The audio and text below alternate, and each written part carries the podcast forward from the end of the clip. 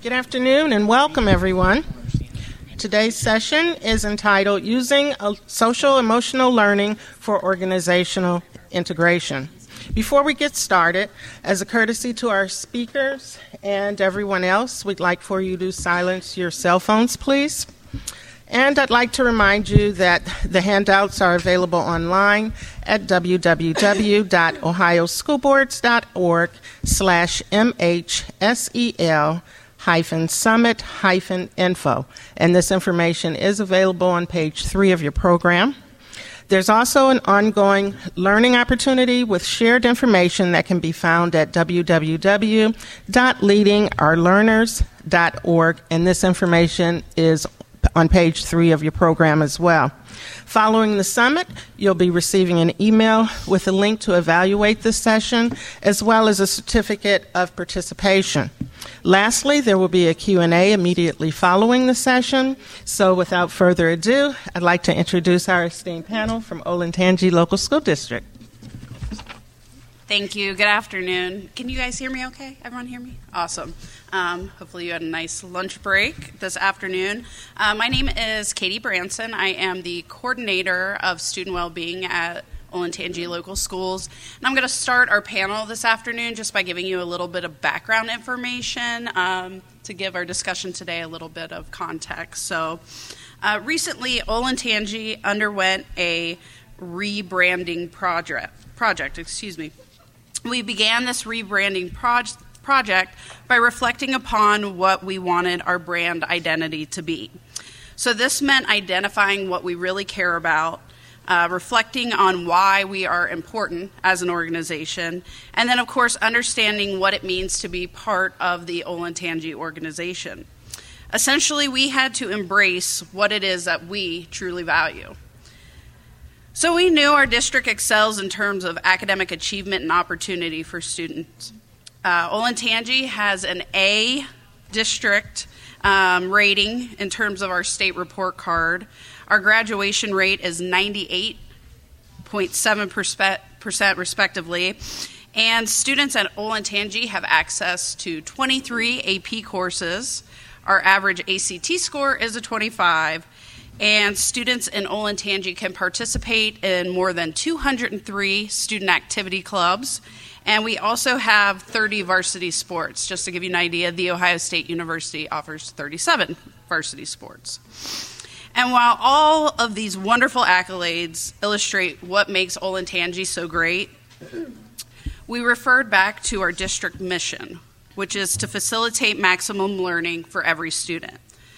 So we began to reflect on this mission statement, that we facilitate maximum learning for every student. And we understood that maximum learning is more than just academics and extracurricular opportunities. So, in saying that, we wanted to incorporate this into our new brand to reflect this idea. So, in the spring of 2019, we introduced our new brand, Olentangy Schools Flourish Here. So this new brand and tagline reflects our view of maximum learning as it relates to the whole child.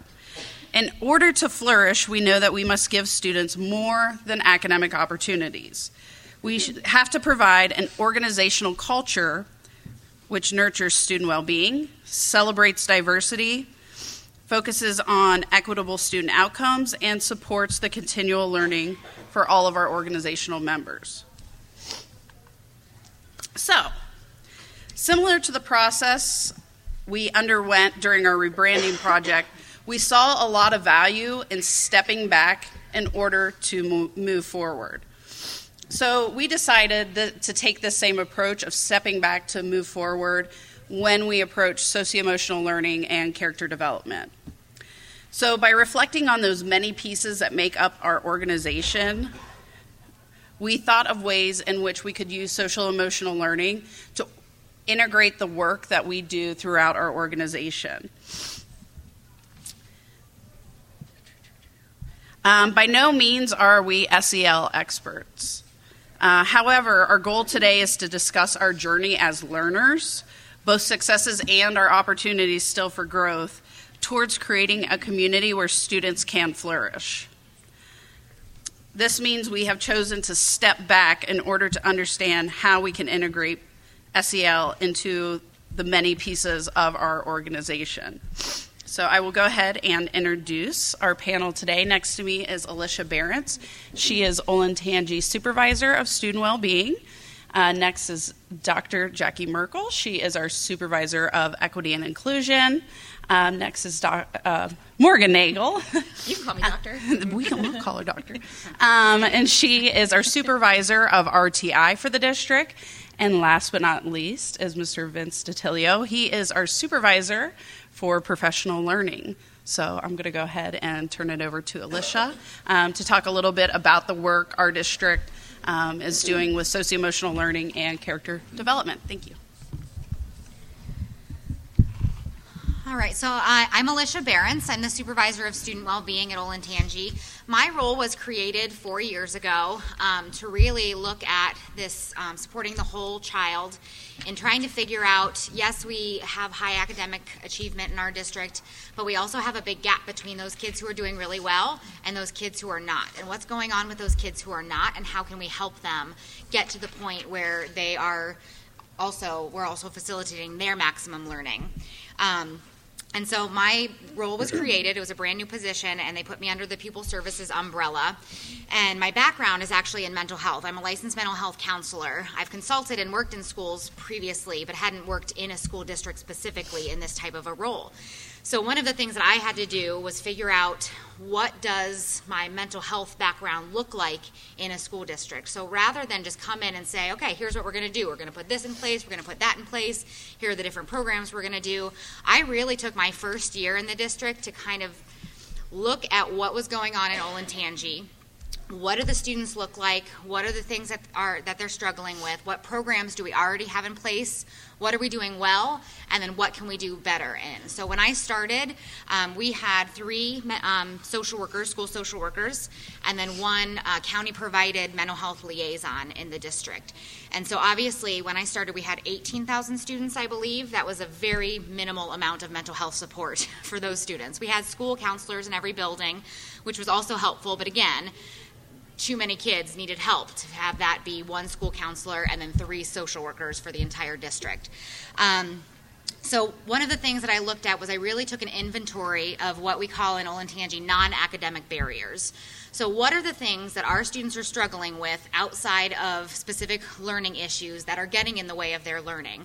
So we comprised a huge list that ended up being way bigger than what all could be non-academic barriers.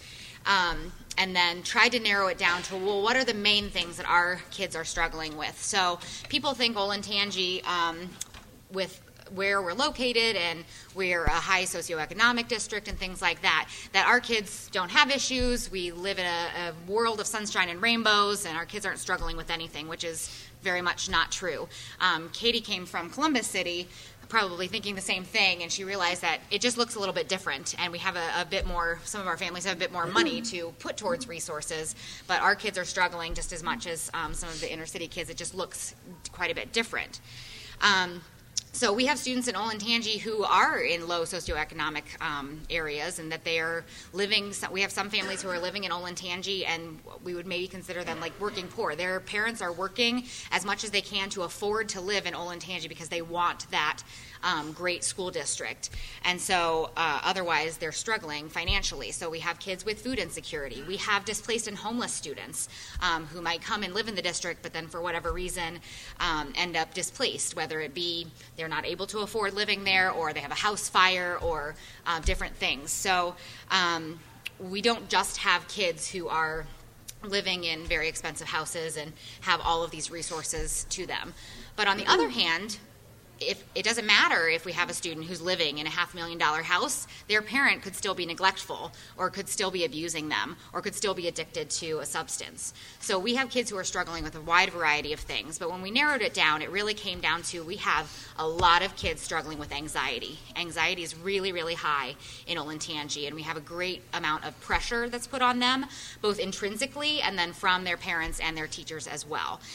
So we really started to look at how could we support these students, and I had to look at it from an educational mindset. So how can I, when I first started, people are like, who are you, what are you doing here, why is this important? So I really had to look at how can I talk to these educators in a way that would make sense to them. So I used kind of the RTI model to look at these three tiers of support. And so we ended up putting in three tiers of mental health support, whereas the universal preventions are our school counselors, so they're doing in-classroom presentations, some small groups, and things like that. And then we also use some community resources to come in and do universal preventions as well. And then we have secondary support, which is our school social workers. And then we recently have added in mental health specialists in our district as well. So at this point, with those levels of support, as well as some interns that we get for free, which is nice, we went from having 3 school social workers and 1 mental health liaison to 19 mental health staff at this point. And we still, unfortunately, don't have enough support. We're still trying to work on that, but it is certainly growing and getting better at this point. So the tiers that we have are a little fluid, so some school counselors are doing some tier 2 work as well. Some school social workers are doing some 1, some 2, and some 3, but we try to keep that kind of as clear as we can. So again, the teachers and administrators can understand kind of what everyone's role is and what everyone should be doing. One thing I wasn't able to do a lot of focusing on when I first started, because I was putting out so many fires, was our SEL curriculum and how are we integrating social emotional learning into the classroom on a regular basis, because health teachers and school counselors cannot do it all. So luckily last year I was able to add Katie's position as the coordinator, and with her background in teaching and learning, she was really able to start delving into the prevention curriculum that we're working on in Olentangy. Thank you. Yes, as Alicia said, my background is in teaching and learning. I'm a recovering social studies teacher and administrator, school administrator. So I came in to really focus on those tier 1 efforts, and it just coincided as the state came out with SEL standards to really support the work we were doing. CASEL was really developing. So I like this diagram here of talking about those non-academic barriers, because it really and truly covers everything from students with anxiety to students who have parents who are deployed in the military, homeless students, even things like safety and security, substance use, physical health, mental health, so really a wide range of services and education. We felt that we needed to ensure that students were receiving. One of the pieces when I first started in the district, like Alicia said, was really doing a needs assessment of what our non-academic barriers were specifically for our students, and because Olentangy is such a large district, that could look really different. Depending on the area of the district, the demographic of students. But also one of the pieces I looked at was gathering student voice. I felt that was really critical to my role. A lot of times as adults, we think we know best. And I think we do pursue education and prevention for students with good intentions, but we often probably as adults don't always know the best way and most effective way to reach young people. So through Panorama, we've been collecting some information from our students about their perspectives with things, everything from their sense of belonging, teacher-student relationships, safety, which are all key components for really directing prevention services throughout our district. Also using information to really understanding the school climate and culture to really implement some SEL pieces that would be meaningful and effective in our district. So a lot of my position is to sort through what has become a flood of SEL programs and curriculum and resources, and it's a great thing that we have a lot to choose from, but sometimes it's overwhelming, and a lot of these products in many cases are not research based, and we also wanted to give our teachers and our staff the autonomy to select what works best for them in their classrooms. A lot of the feedback we get is, you know, I teach math, I'm not a trained psychologist, and you know, we've time and time again and gone back to the idea, but you can provide mental health first aid to any student. You can build relationships with any student. That doesn't necessarily take a special training or degree or certification. And another piece that I'm also looking at is that huge component of family and parent education and linking our families with community-based services. But again, not only are we changing that culture within the district, but really changing, especially in a high-achieving district, changing the culture with our parents, that letting students fail is okay, giving them permission to let their students fail and try again, and questioning ideas of what is perfect and what does that look like, and really trying to integrate that into what we're doing as a district. Hello, my name is Jackie Merkel, and I'm the Supervisor of Equity and Inclusion for Olentangy Local Schools. So my role predominantly focuses on diversity efforts throughout the district. That's outreach into communities, parent support. It's a lot of professional learning with staff and administrators, but I do a lot of collaborative work also with all the folks up here on stage. So I wanted to talk and share a little bit about why and how it's important to bring an equity lens to the work of SEL. As some of you may know, there's also a lot of information on CASEL as well about how to integrate equity with SEL. But what we know is when looking at, for our district, when we're thinking about facilitating maximum learning for every student, equity is this idea that if you need something, you get something. And so we need to really see what are the types of things that our students need. We need to know their identities, we need to know about their experiences, and we need to know about their backgrounds to effectively help them to flourish in our district. So we know that students who are experiencing things like racism, sexism, homophobia, they're going to have a much harder time flourishing and thriving in academic and non-academic experiences. So that's kind of how my work is integrated with the folks up here. There are two specific efforts that I really wanted to highlight where our work has overlapped significantly. And both of these two things that I'd like to talk about, one being trauma-informed care and or trauma-informed schools, and the other being restorative practices, they both require significant mindset shifts away from kind of the traditional view that we have on students and looking at student behavior and how we handle behaviors that might appear dysregulated. So when we look at trauma-informed care, we talk a lot about how, you know, and this also harkens back to what Alicia had mentioned, that a lot of people see, and even teachers in our district might have a misconception that our students have not experienced trauma because we are a high-achieving and a wealthier district. But what we talk about with trauma-informed care is the idea that trauma is, number one, very common, and number two, that it is subjective. So something that's traumatic to me may or may not be traumatic to my colleagues up here. The second is the idea that all behavior has some type of purpose and that it's meant to communicate something, often an unsolved problem or an unmet need.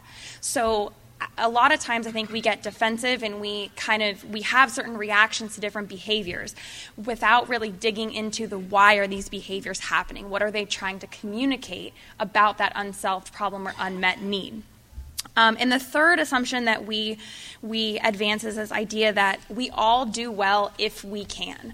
So nobody is out here trying to not be the best version of themselves. We all want to do well, put our best foot forward, and be seen in a good light. And so looking at what are the conditions that are preventing someone, whether it's a parent, whether it's a staff member, whether it's a student, from being able to do well, and how can we help to eliminate those barriers that are standing in their way. So a lot of it is that mindset shift, as I mentioned, away from kind of the looking at this behavior and saying, well, what's wrong with you? Why are you doing that? that frustrated kind of mentality and flipping it to what's going on with you, or how can I help you? How can we problem solve together? Some of what you heard from Kathy's speech this morning as well. The ultimate goal of this really is to foster resiliency to overcome some of the past trauma that students have. And a lot of the brain research actually show that through building meaningful relationships with people around you, whether they're peers, whether they're adults, it can actually physically help to restore harm that was done to the brain, which will have long-term impacts, because we know that trauma, in whatever form that may come, and stress, adverse childhood experiences, they have long-term implications and are correlated with higher rates of negative health outcomes, lower educational achievement, and diminished relationships.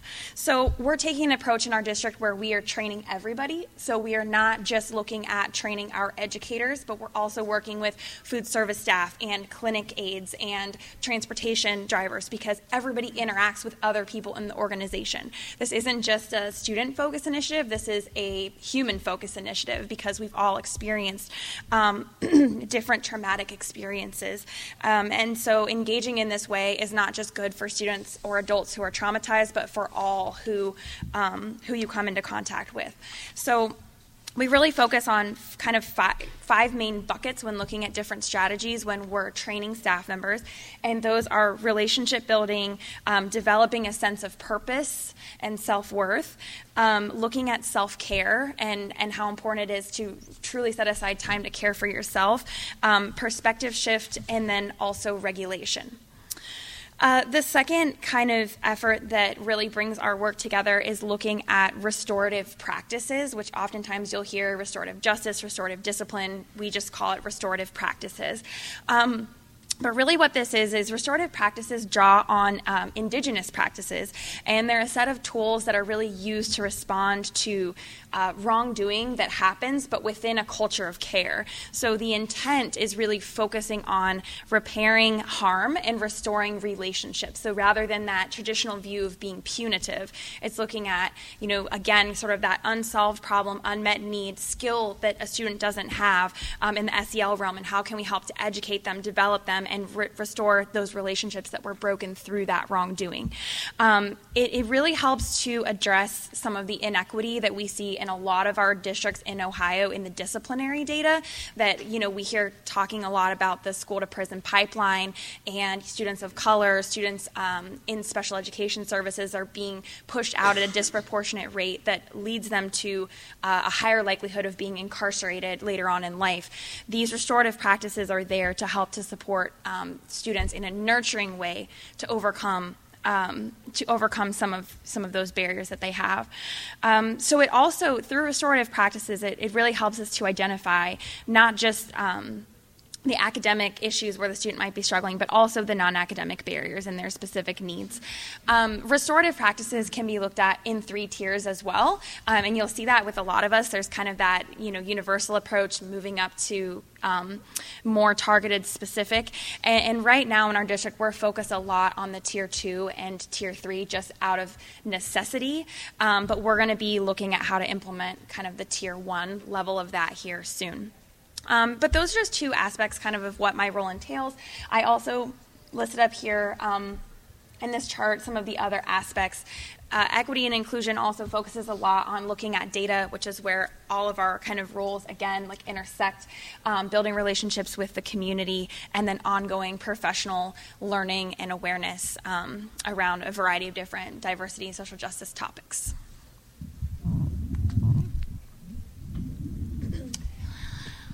Hello, everybody.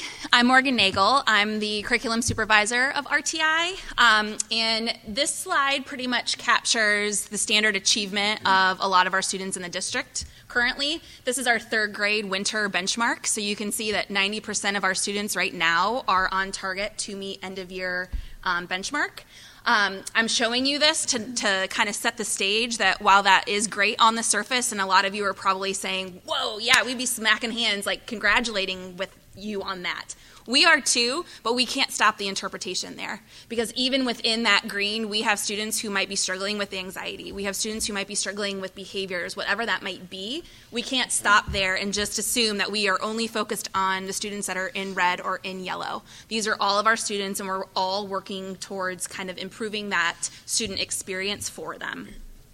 So we need to make sure that we are guaranteeing that every student in every classroom is getting the opportunity to flourish. And what are those guarantees that we are saying is required for all of our students? Because we are a large school district. We have 15 elementary schools, 5 middle schools, and 4 high schools. How can we say that the students are getting a similar experience across that large district when we are so... like, I'm one person for the entire district. So it really is a large job, which can often lead to us kind of being siloed, because there are people in these roles. You know, a lot of times in other districts, you might have 4 people in one role. So they're only having to collaborate with one another or integrate with themselves. But for us, in order to really make it manageable for a building, because if we all come with our initiatives, we all come with this purpose of, here, we need you to do these things for your students, it becomes really overwhelming. So we have to integrate what it is that we do on a regular basis.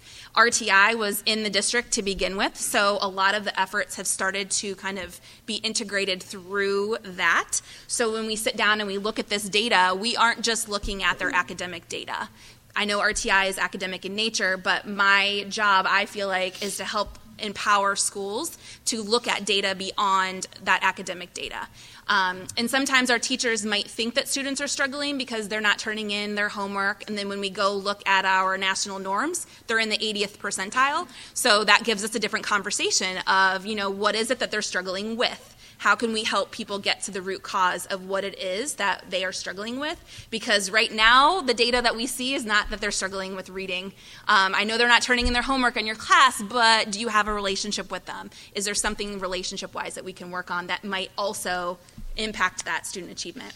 So we really focus on growth in the district as opposed to just achievement, because on the surface, achievement looks great, but when you do have a high achieving school district, it is hard to continue to make sure that it's growing. Every student is flourishing. When you have a lot of 99 percentiles across the district, you know, how are we meeting those needs as well? So we have to continue to have those conversations that's all encompassing of all of the data and not so siloed, so we can make sure that we're seeing that whole picture of the students and not just a quick little snapshot of a universal screener that they did one time. So, yeah, I'm gonna knock that over. Good afternoon. My name is Vince D'Attilio. I'm the supervisor of professional learning in Olentangy, and I think that the information that was just shared with you is just a glimpse of all 4 of these roles, and it's all great stuff. But I think my job comes into play when, from the teacher perspective, it's a big ask. You know, all 4 or 5 of us are just part of different people from central office asking things of our staff. So it's a steep learning curve. I know as a teacher, I wasn't well trained in social emotional learning, dealing with these issues in the classroom. We were just kind of doing what we thought we could do in that day. So my goal for the district is to really, if students are going to flourish here, like we say, then the adults have to flourish. And that's meant for our district that we need to transition from a professional development mindset to a professional learning mindset. And that might seem like just some simple interchanging words, but to us over the last, I'd say, 6 years, thinking what professional learning is versus professional development has been a really important shift. And it's really directed our work with SEL. So when I say development, I think of, you know, everyone coming in dreading that professional development day. We are going to get talked to, we are going to get trained up, and then we're going to get out of here, okay? And professional learning for us really holds 3 main differences, and one is respecting teachers as experts. And although you might not be a mental health expert, you are an expert teacher, and we're going to give you some tools and respect that you know your students and you're able to do that. Secondly is when we come together, we are not just receiving information, that we're constructing knowledge together. And that's back to the expertise part, that we are having conversations about what we think things mean, how they apply to our field, asking questions. And then the third one, and most importantly, and I think this goes for our crew of people up here too, is that letting people be learners, letting teachers be learners. And what that means simply is being reflective, stepping back to move forward, asking questions, even if you think that the questions are, you know, maybe not the best question at the time, but asking why we're doing these things is a great question to start. And then finally, to take some risks in the classroom. Like, we're never going to grow. We're never going to be more comfortable if we don't start somewhere. And I think that that's been a big push that ties this work together. In terms of what makes Olentangy maybe a little bit unique or different in terms of how we approach professional learning, I think one thing we're doing different, and I think there's other districts who are doing this in some form, is not saying we're focused on social emotional learning. Because to a teacher, I think, and from a teacher's perspective, that is so broad. It's so expansive. It means so many different things that we could get really bogged down in that. And then I think the other fear there is if we say we're focused on social emotional learning, like, what do we do next year, right? Because, like, I mean, people will say, well, we did that, right? Like, we all know that's not, it doesn't work that way. So what we've done is we've created a system where we call them lenses. So although we're focused on social emotional learning, each year we kind of put on a different set of glasses to look at that same topic. So this is really year two of this journey. In the first year, we focused on relationships and interactions. That was our lens. So everything, when we're looking at CASEL standards and we're unpacking those, we're looking through the lens last year of relationships and interactions. This year, we're looking through the lens of self-regulation, both emotional, cognitive, behavior, but really giving people a tangible, manageable focus that they feel like they can get better at. And we know it's going really slow, honestly, and I think that's probably better than going really fast. The second part is that I think makes us unique is we have given trying to empower teachers to take care of themselves first.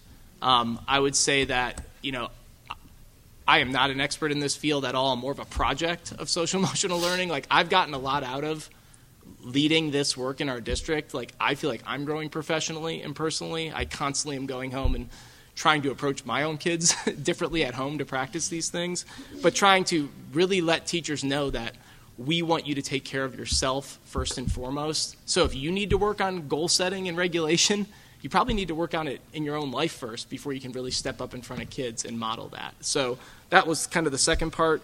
And then the third piece, and this will be my last thing I want to share, is just trying to hold ourselves to a standard when we pull teachers from the classroom or when teachers are in front of us, that we create a meaningful learning opportunity. Just like in the classroom, that we need to have the same.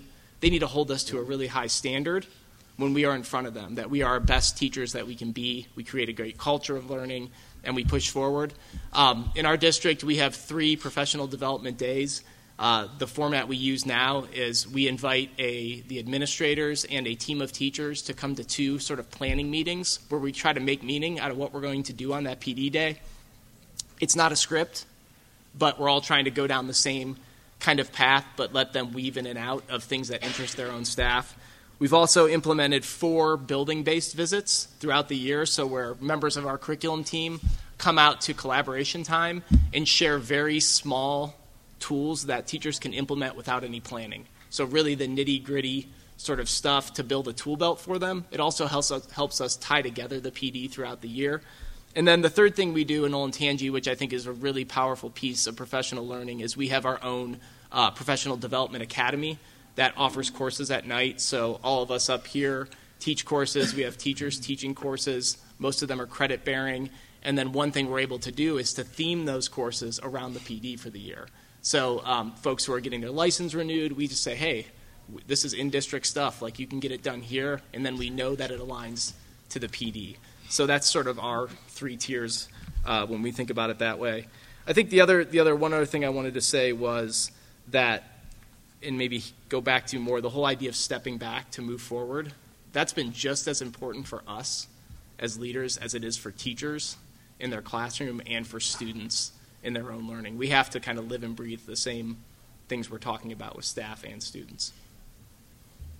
There's one thing I want to add to Vince's, if you don't mind. Yeah. Is that right? So as Vince was talking, it got me thinking that one of the interesting things that I don't know if I just now realized this, but we have been focusing on a lot of staff development in this area. And what I found is the more we do mental health first aid and trauma-informed care and self-regulation, so many staff members are realizing, oh, I didn't know I was struggling with this, or I didn't know my family was struggling with this, or this helped me with my own personal life, child, brother, sister, whoever it might be, or especially the trauma-informed care. I didn't realize that I had this many ACEs, or I didn't realize that I had this trauma that affected me in this way. And our staff have been able to actually grow in a social-emotional way from a lot of the things that were helping them learn to implement then in the classroom, but it's also helping them personally as well grow from that and then be better educators, in my opinion.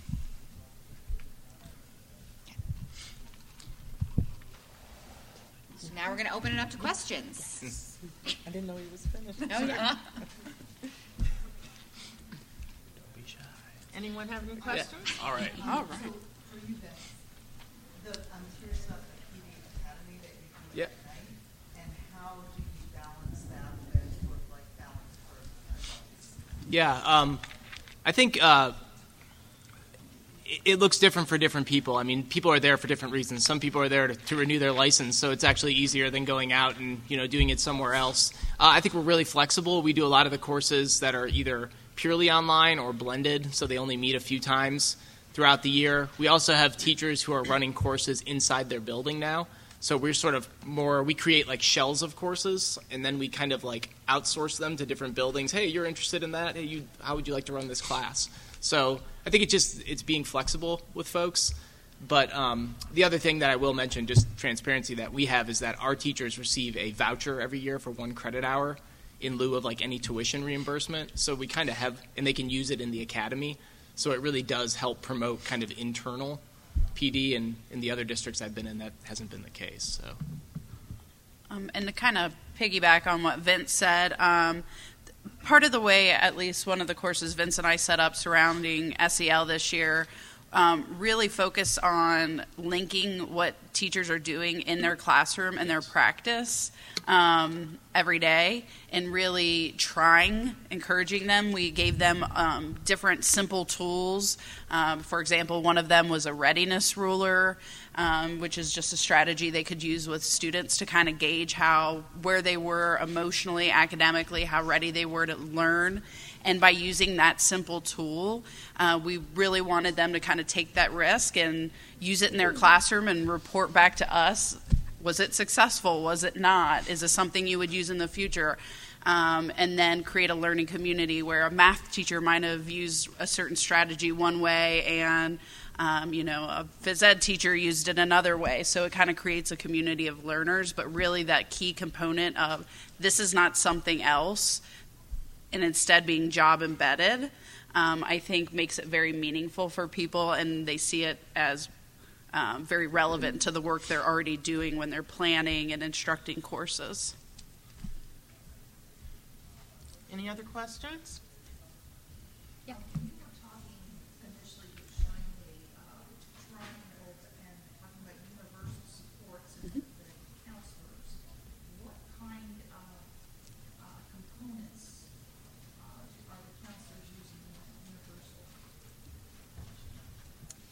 Yeah, so our school counselors, it kind of looks different at the different grade levels. So like in the elementary level, they're going into the classroom and just teaching basic social emotional learning skills.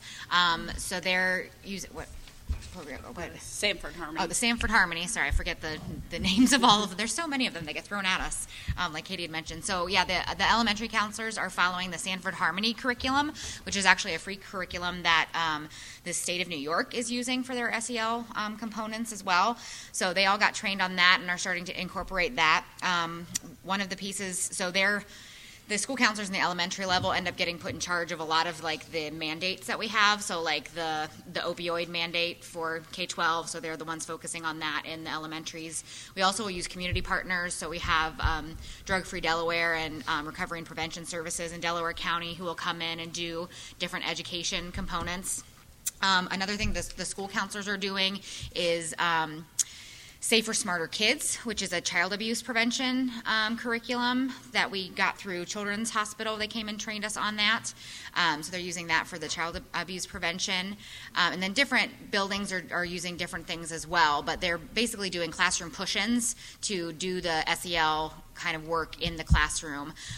Some, like about half of our buildings, the counselors are part of the specials rotation, so part of that music, gym, art, and counselor. So it kind of goes and in that part. So they're part of that rotation in which they focus on just being a good person and how to build good friendships and things like that. And then our school counselors do end up doing some, a little bit of Tier 2 support where they might be pulling out students for groups, lunch bunches, divorced parents groups, stress and anxiety groups, or maybe some individual work if we have students with higher needs for short term. And then if it gets to a point, then we push them on to the school social workers to be able to provide that secondary, more intensive support. Does that answer your question? Here's the question. Yes.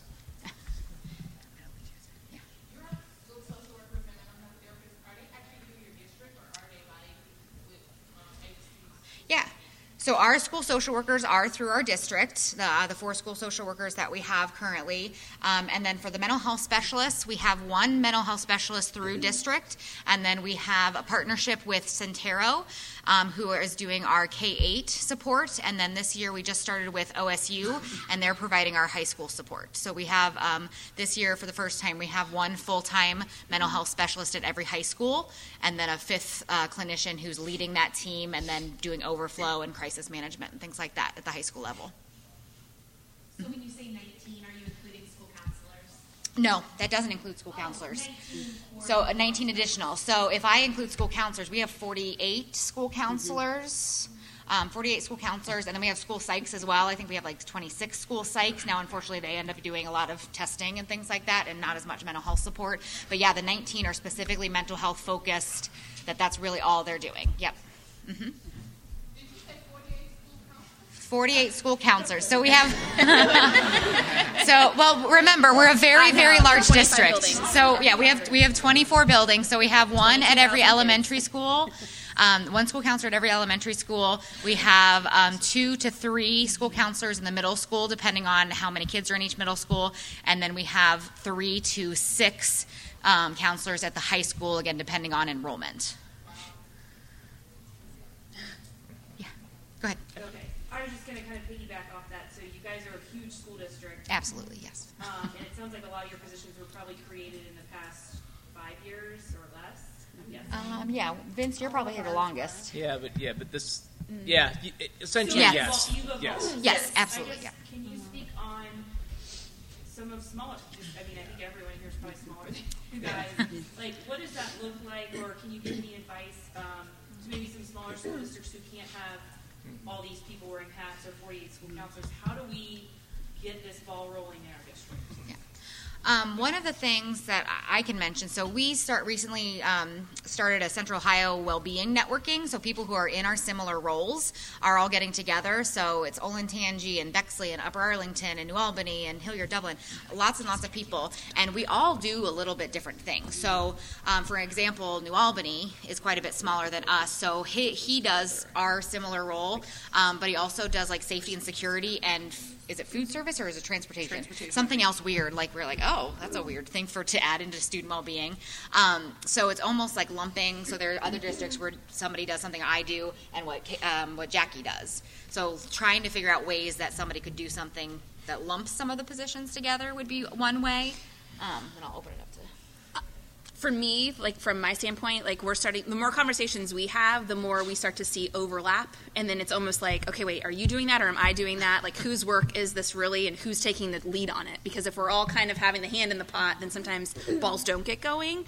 But ultimately at the end of the day, the building principals are the ones that are really leading the charge. I mean, I have a couple of them here. Like, so I feel like while we might have people that are supervising it from the district standpoint of it, a lot of it does rest on the building administration to kind of lead the efforts in executing the plans that we are bringing to them.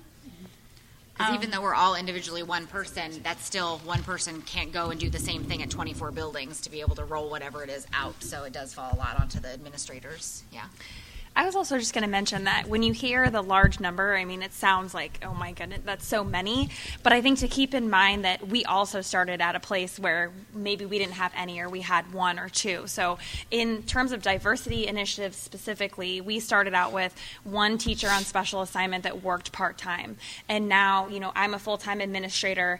We have a K-12 supplemental position, and then we have a diversity liaison in all 25 of our buildings that receives a supplemental.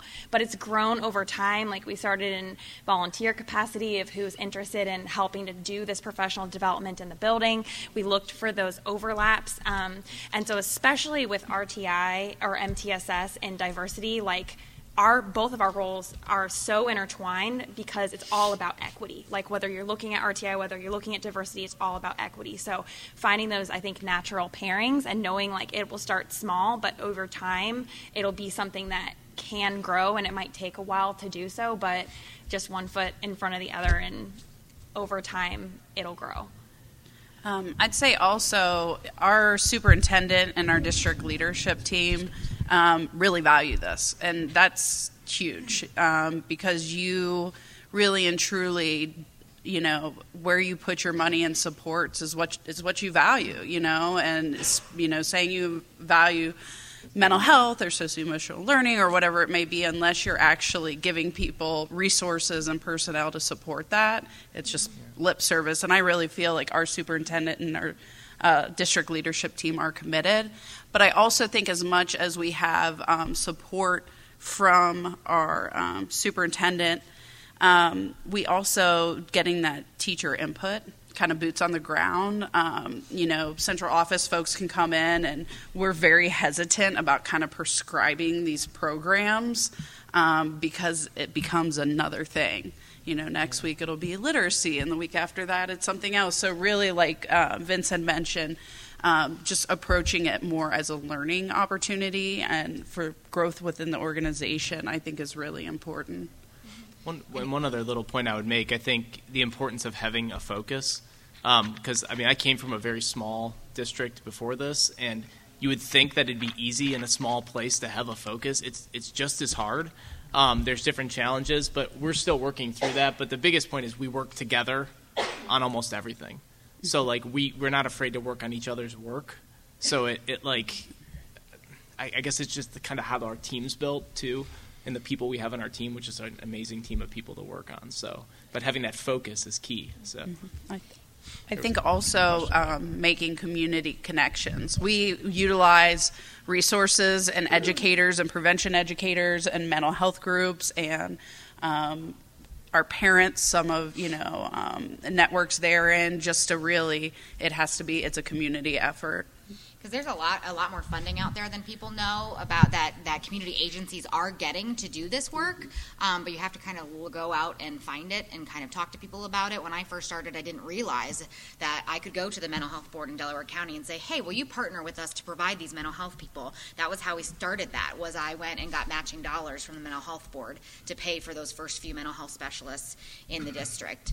And then I will never have, I know it sounds like, again, a large number, I will never have enough mental health people to actually support the number of kids that need direct mental health support in our district. So that's why a big focus of what I've been doing is, like, how can I give the teachers who are seeing the kids on a regular basis every day the tools that they need to, again, at least be that universal support, that if a kid comes to them and say, hey, I'm struggling with X, or I've been thinking about hurting myself, that I don't have a math teacher who goes, oh crap, what do I do now?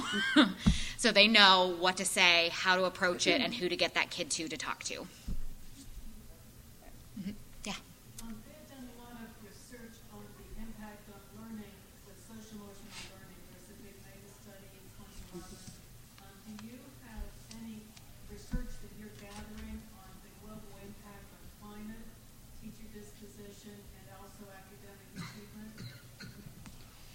I think, and hopefully this will answer your question a little bit, that was something, you know, initially part of our SEL, and I think what that SEL of SEL is that, well, if kids are self-regulated or have these healthy relationships, that they'll increase their academic achievement.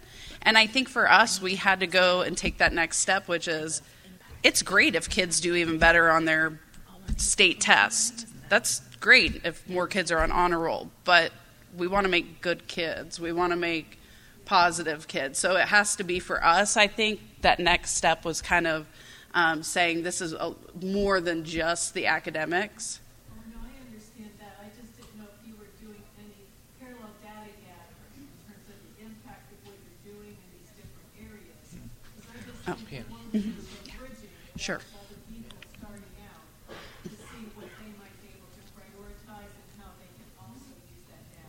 Yeah, I think that's kind of where Morgan and I, a lot of our positions, and even Jackie too, we do share data sets. So again, moving from that RTI to that MTSS, not only looking at the academics, but then, for example, we use Panorama Education to kind of have a matrix of how we are measuring that growth with our students. And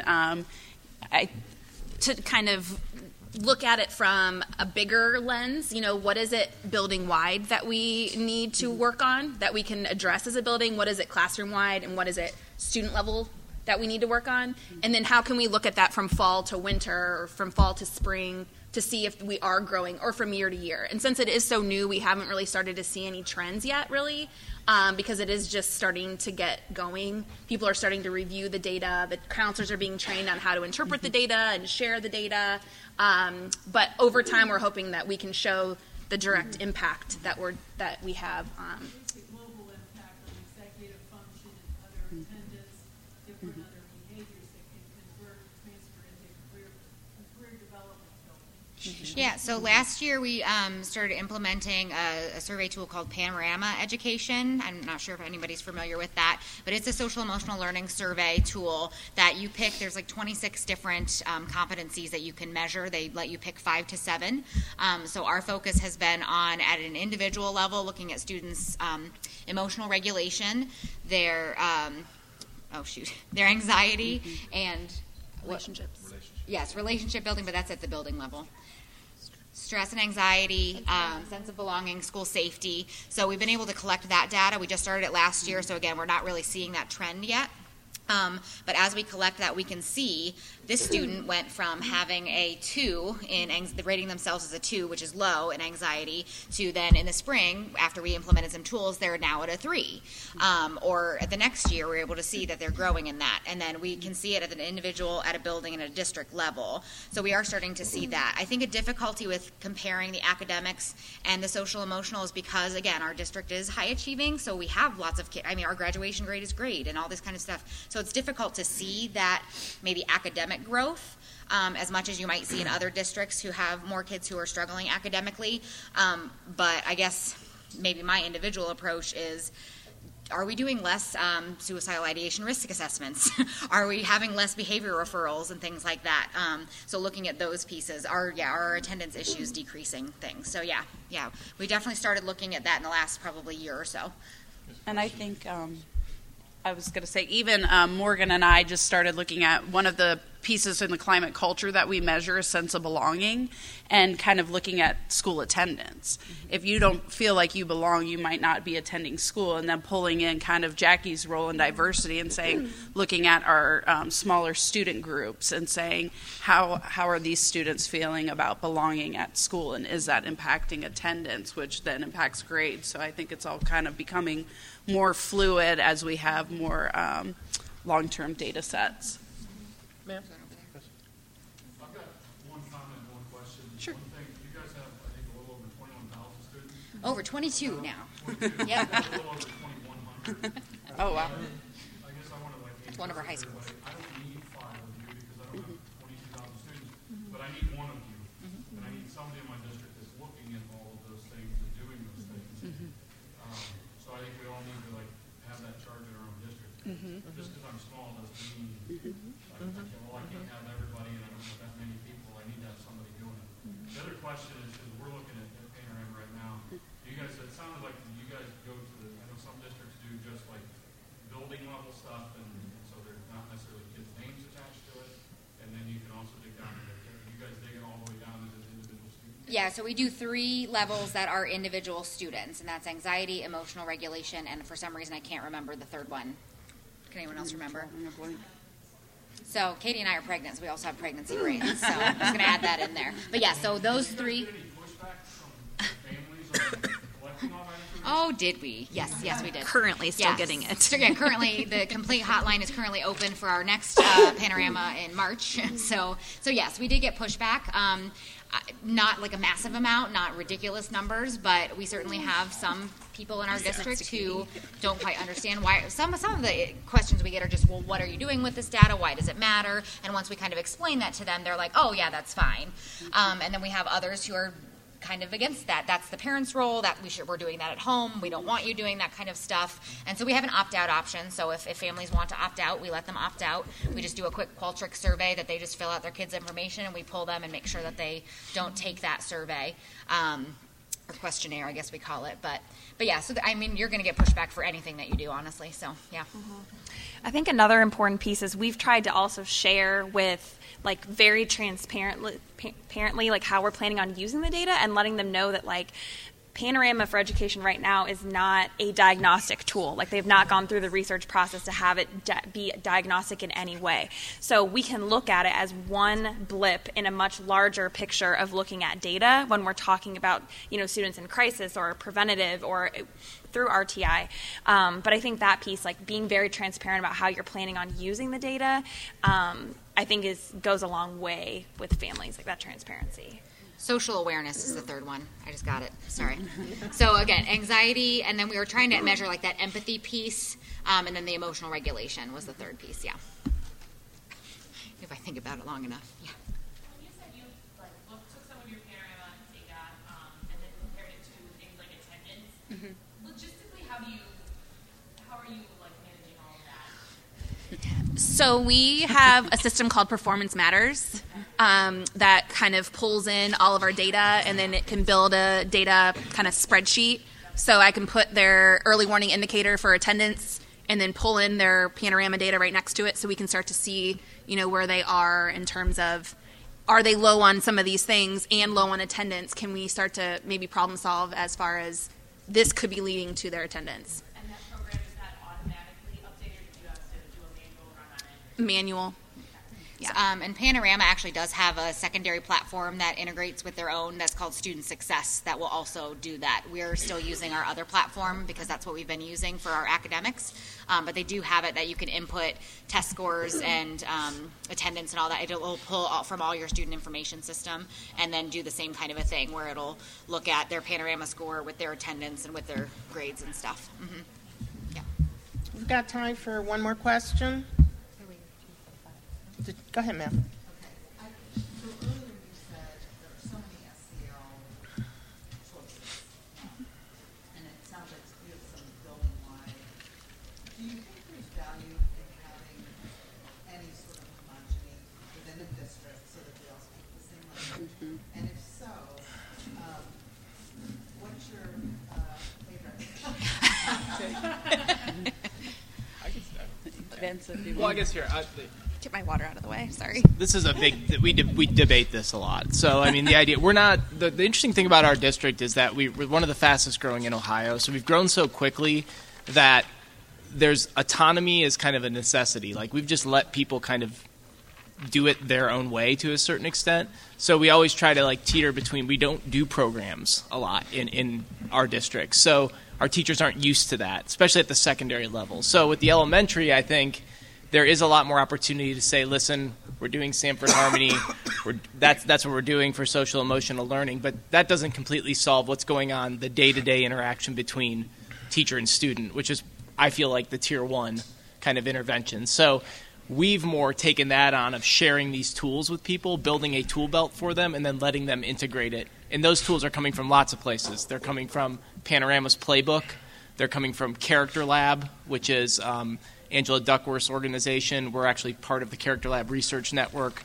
They're coming from lots of places, but we're sort of vetting those. The secondary level, I think there's some opportunity. There's a program that we haven't implemented yet called RULER through Yale around emotional intelligence. We're really interested in that for the secondary classroom because it's simple. It has 4 tools. The whole program is 4 tools, which I think something like that could work for us, but it's a struggle at the secondary level especially. And I would say it's a double-edged sword, because on one hand, I would love our district to be, if you go to this school, it doesn't matter. If you go to that school, it doesn't matter.